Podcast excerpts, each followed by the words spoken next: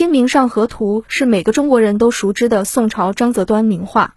日前，云南大学教授苏生前登上中央电视台百家讲坛，讲述《清明上河图》宋史，引起人们对《清明上河图》的再度好奇和对张择端生存时代的关注。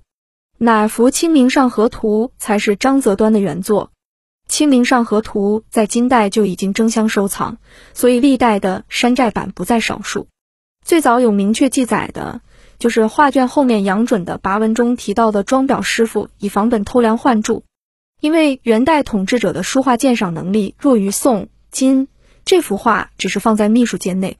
后来一位装裱师傅用临摹本替换出真迹，将《清明上河图》盗出宫外。又经两人转手，落入客居北京的江西人杨准手中。杨准得画后借故还乡，重新装裱此画，并且在画后续写跋文，记载了德化的经过。由此，元代宫廷里的那位装裱师傅。至少是早期山寨版的作者之一。到了明代，《清明上河图》有近两百年的时间在民间收藏，人们对这幅名作有所耳闻，又难得一见，所以揣测模仿的就更多了起来。在雍正年间，和寿宝亲王弘历，也就是后来的乾隆皇帝，曾经得到过与《清明上河图》原作接近的仿品。弘历虽然写诗的水平不高，但在文物鉴赏方面造诣颇深。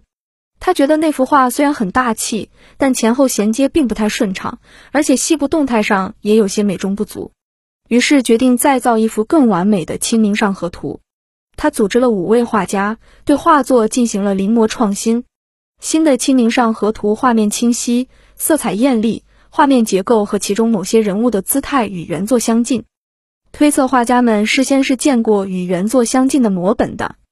这幅画现在收藏于台北故宫博物院，称为清院本。清院本的篇幅比真本长出了近一半，人物也更多，街道也更复杂。而且由于绘制时间离现代比较近，所以色彩也比较艳丽，看着很舒服。可是就在新的《清明上河图》绘制完成几十年后，嘉庆皇帝通过抄家获得了张择端真本的《清明上河图》。嘉庆请来太上皇乾隆，爷俩一看就明白了。这才是真货。不过碍于面子，两人谁也不再提临摹本《清明上河图》的事。好在他们正在给宫廷保存历代书画编辑目录，取名《石渠宝集》。于是就在张择端真迹画卷的开头盖上“石渠宝笈”和“宝笈”三边两个印章，算是给了真迹一个正式的名分。所以今天故宫博物院藏本的《清明上河图》又称为“石渠宝笈三边本”，被专家们认定为张择端原作。图中所画是春天还是秋天？从《清明上河图》卷首开始，画面中的树木枝叶稀疏，画中的人穿长袖衣服为主，只有少数劳动者赶路的人穿短袖，或是把衣服缠在腰间。那么张择端画的到底是初春还是晚秋呢？对这个问题有三种意见。南宋孟元老写了一本《东京梦华录》，回忆徽宗年间汴京的繁华景象。研究者多用《东京梦华录》与《清明上河图》相对照来寻找答案。多数研究者认为是与清明相联系的初春，其理由一是与清明节联系，二是说进城的轿子上插的有花，与《东京梦华录》中关于清明郊外归来轿子及以杨柳杂花装簇顶上的记载相符；三是有卖祭品的王家纸马店；四是一部分树木萧条为早春之态。现在还有一部分研究者主张画中所描绘为秋景，理由一是画卷右手有驮负十篓木炭的驴子，因为当时汴京城是以烧煤为主，临近冬天才准备烤火用的木炭。《东京梦华录》记载，每年农历十月，汴京使进暖炉炭，围前皆置九座暖炉会也。二是画面上酒肆多处，酒旗上写着“新酒”二字，而《东京梦华录》载中秋节前，诸店皆卖新酒。世人争饮。三是画面中气候还很炎热，街上有卖西瓜的，还有是画里面拿扇子的人多。宋朝时候的人，春夏秋冬都带扇子。这扇子不是扇风的，它还有一个作用，就是见着熟人了，拿扇子遮一下脸，表明我还有事，您别打招呼。这叫变面。但是扇子确实也不能说明它就是秋天。第三种看法认为，画中既有春景也有秋景，是因为张择端创作的时间历经前后数年，开始画的是春天，画着画着就画到秋天去了。对这个问题要解释一下，根据气象资料，张择端创作此画的北宋末年，刚好赶上了一个气候的暖冷波动。自隋代至北宋，有一个四百余年的温暖期。当时浙江一带上有甘蔗种植，开封也常常一冬无雪。而至北宋末年，气候又由暖转冷，所以张择端作品中的冷暖矛盾，恰恰佐证了这一段的气候变化。宋徽宗题名《清明上河图》是什么意思？这个谜首先涉及清明是什么意思。宋徽宗的题名来自《后汉书》，清明之事指东汉光武帝年间。当时经过西汉末年的衰落和绿林赤眉的战乱后，社会逐渐安定，生产恢复，各方面生机勃勃。所以宋徽宗把自己治下的汴京比作光武中兴、太平盛世，那是在自我表扬。当然，就景物描写的清明时节而言，也有一语双关的效果。上河又是什么意思呢？我认为上是方位词。当时开封城市人口近百万，一百多万斤的口粮就靠汴河、蔡河进行漕运，把粮食从苏州等主产区运过来。